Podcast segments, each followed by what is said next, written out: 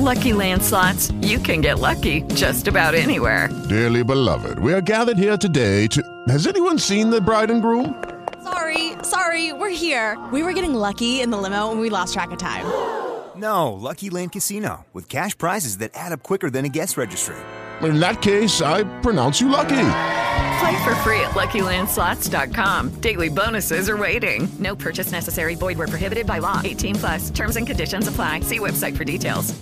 Hello, it is Ryan, and we could all use an extra bright spot in our day, couldn't we? Just to make up for things like sitting in traffic, doing the dishes, counting your steps, you know, all the mundane stuff. That is why I'm such a big fan of Chumba Casino. Chumba Casino has all your favorite social casino style games that you can play for free anytime, anywhere with daily bonuses. That should brighten your day a little.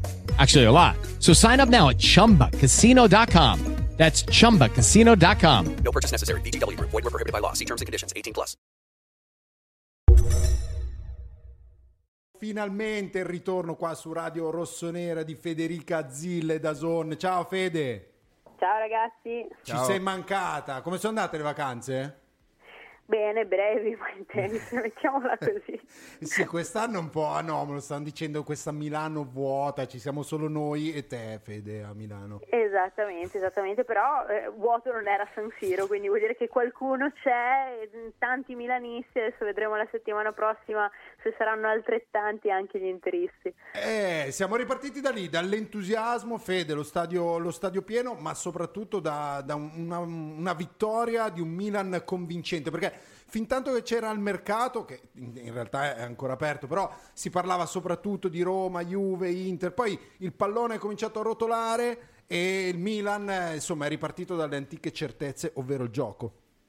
Esattamente, io ho avuto un'impressione da, seguendola da bordo campo la partita che eh, vabbè, è la prima di campionato, quindi c'è ancora l'entusiasmo della passata stagione e quello può, può influire, però è come se la squadra avesse la consapevolezza di poter segnare, non dico in qualsiasi momento, ma con abbastanza facilità. E quindi anche andare sotto dopo pochi minuti non è un problema a livello psicologico. E magari in altre situazioni potrebbe, potrebbe diventarlo perché sai, sei campione d'Italia in carica, c'è lo stadio pieno, vai sotto per l'ennesima volta contro lo, lo stesso avversario, sempre Becao, Esatto. magari ecco, il contraccolpo poteva esserci. Invece io ho, ho sempre avuto l'impressione di avere davanti una squadra serena, convinta che in un modo o nell'altro il gol sarebbe arrivato e, e effettivamente poi ehm, que- questa impressione si è concretizzata in campo. Non so se si porterà dietro eh, per tutta la stagione questa, eh, que- questa confidenza ecco, ne- nei propri mezzi, però per il momento mi sembra che sia un Milan molto sicuro di sé. Quello che, colpisce, quello che colpisce di questa squadra è che eh, oltre ad avere una rosa più lunga rispetto all'anno scorso, e già questo insomma è un, un passo avanti non indifferente, colpiscono i margini di crescita, Fede, perché l'anno scorso diceva la squadra più giovane, eh, adesso questi ragazzi hanno un anno in più sulle spalle, non solo un anno in più sulle spalle, ma un anno eh, in cui hanno vinto lo scudetto, quindi come punti esperienza eh, valgono ancora di più.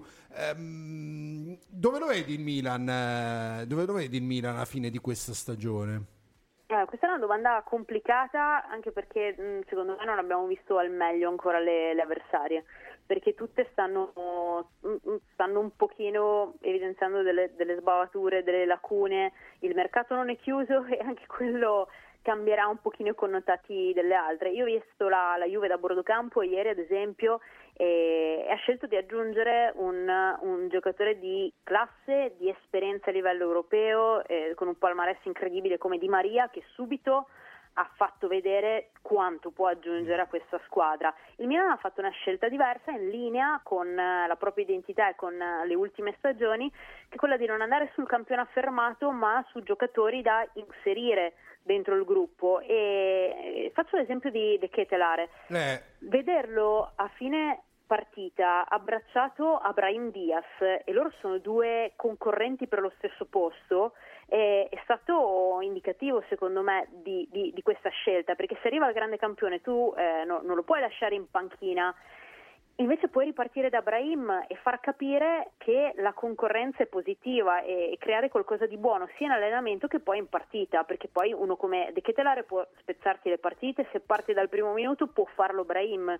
Quindi sono due strategie diverse, vedremo alla fine quale pagherà di più. Di sicuro eh, l'Inter che abbiamo visto contro Lecce non è l'Inter eh, definitiva per concretezza, per qualità, perché secondo me a oggi nell'11 titolare è, è, forte perché se l'anno scorso era molto competitiva con Lukaku per me torna a esserlo ancora di più. La Juve vediamo anche perché a centrocampo secondo me sul mercato qualcosina prenderà ancora, anche in attacco probabilmente perché Vlaovic è un po' sì, c'è Ken, però secondo me anche lì andranno un pochino a mettere la mano. Il Milan eh, sul centrocampo la rosa è più lunga come dici tu, è vero, però, però secondo me aver perso che sì, fra tutti i parametri zero andati via nelle ultime stagioni è quello su cui un pochino più dovrebbe esserci preoccupazione. Mm. Federica, ciao, io ti chiedo invece sulle altre del, del, campionato, le altre big naturalmente. Prima parlavamo di, di, di questo possibile duello tra, tra, Roma e Napoli per, per, il posto Champions o chissà per qualcosa, qualcosa in più, ti ci butto dentro anche la Lazio il tuo parere insomma su, su, queste tre perché anche qui idee diverse. La Roma ha messo più giocatori internazionali già fermati. Il Napoli invece ha fatto l'esatto opposto. È più, è più ripartita è più costruito con giocatori semi sconosciuti diciamo però tre punti tutte e tre queste qua sì, però eh, i giocatori semisconosciuti del Napoli, a parte Kim che magari eh, sul, sul gol del, del, Verone in realtà qualcosina di meglio poteva fare, ehm, sul gol di Henry poteva fare qualcosina di meglio, ehm, Kvaratskhelia è partito subito mm-hmm. integrandosi alla grande senza far rimpiangere almeno per la prima giornata, poi o sul lungo termine lo vedremo, Insigne e, e quindi ha ben camuffato le partenze perché il Napoli in un'estate ha perso non uno ma tre leader. Mm. eh, Mertens, Insigne e Koulibaly. Quindi eh, anche a livello di, di carattere e di personalità poteva, um, poteva essere un pochino più barcollante la squadra, detto che il Verona in questo momento forse è una delle squadre con più incertezze mm. del campionato, visto il pre-campionato e anche il mercato in uscita che è bello, bello poderoso. Ecco. Quindi mm, è tutto da prendere un po' con le, con le, pinze questa prima giornata di campionato. Per quanto riguarda la Lazio, ecco, la Lazio non ha fatto un mercato per nulla appariscente, però quello che ha detto anche Sarri credo sia condivisibile, ha fatto un mercato di prospettiva. Eh, um, rinunciare a Lucas Leiva e mettere al suo posto eh, Marco Santonio oppure puntare su Cataldi eh, è comunque una scelta che va eh, in direzione totalmente opposta rispetto a quelle della Roma che eh, lì ha preso giocatori affermati Matic, Vainaldum e davanti di Bala. Sono due scelte eh, contrapposte, però quello che ci dice anche la Lazio nell'anno passato è che ha messo le basi per il sarrismo, chiamiamolo così, mm. per eh, convenienza, per sintesi e quest'anno però deve un pochino tirare le somme e secondo me la Lazio se rientrano un po' di casi perché ha avuto anche in estate il problema con Acerbi eh, adesso c'è il problema eh, Luis Alberto sì. se rientrano questi casi che non spogliatore possono destabilizzare secondo me può essere una bellissima squadra la Roma è una questione di equilibrio credo sia quella la parola chiave perché ha tantissimi giocatori di qualità e, mh, mm, e offensivi se trova l'equilibrio dietro è ok, altrimenti potrebbe essere un po' mm. problematica. Tra qualche giornata c'è subito Juventus-Roma e andremo a vedere eh come se la cava contro la Big. Non ti chiedo, Fede, la, la griglia mm, diciamo, delle, delle, squadre a fine campionato, ma le quattro che secondo te possono ambire alla Champions o arriveranno in Champions? Vabbè, le due milanesi le metto tra le prime quattro, forse proprio sul podio. Ehm, il Napoli è partito bene, quindi vediamo davanti a un grandissimo attaccante come Osimen e secondo me la Juve dipende dal mercato se la gioca con la Roma, il quarto posto.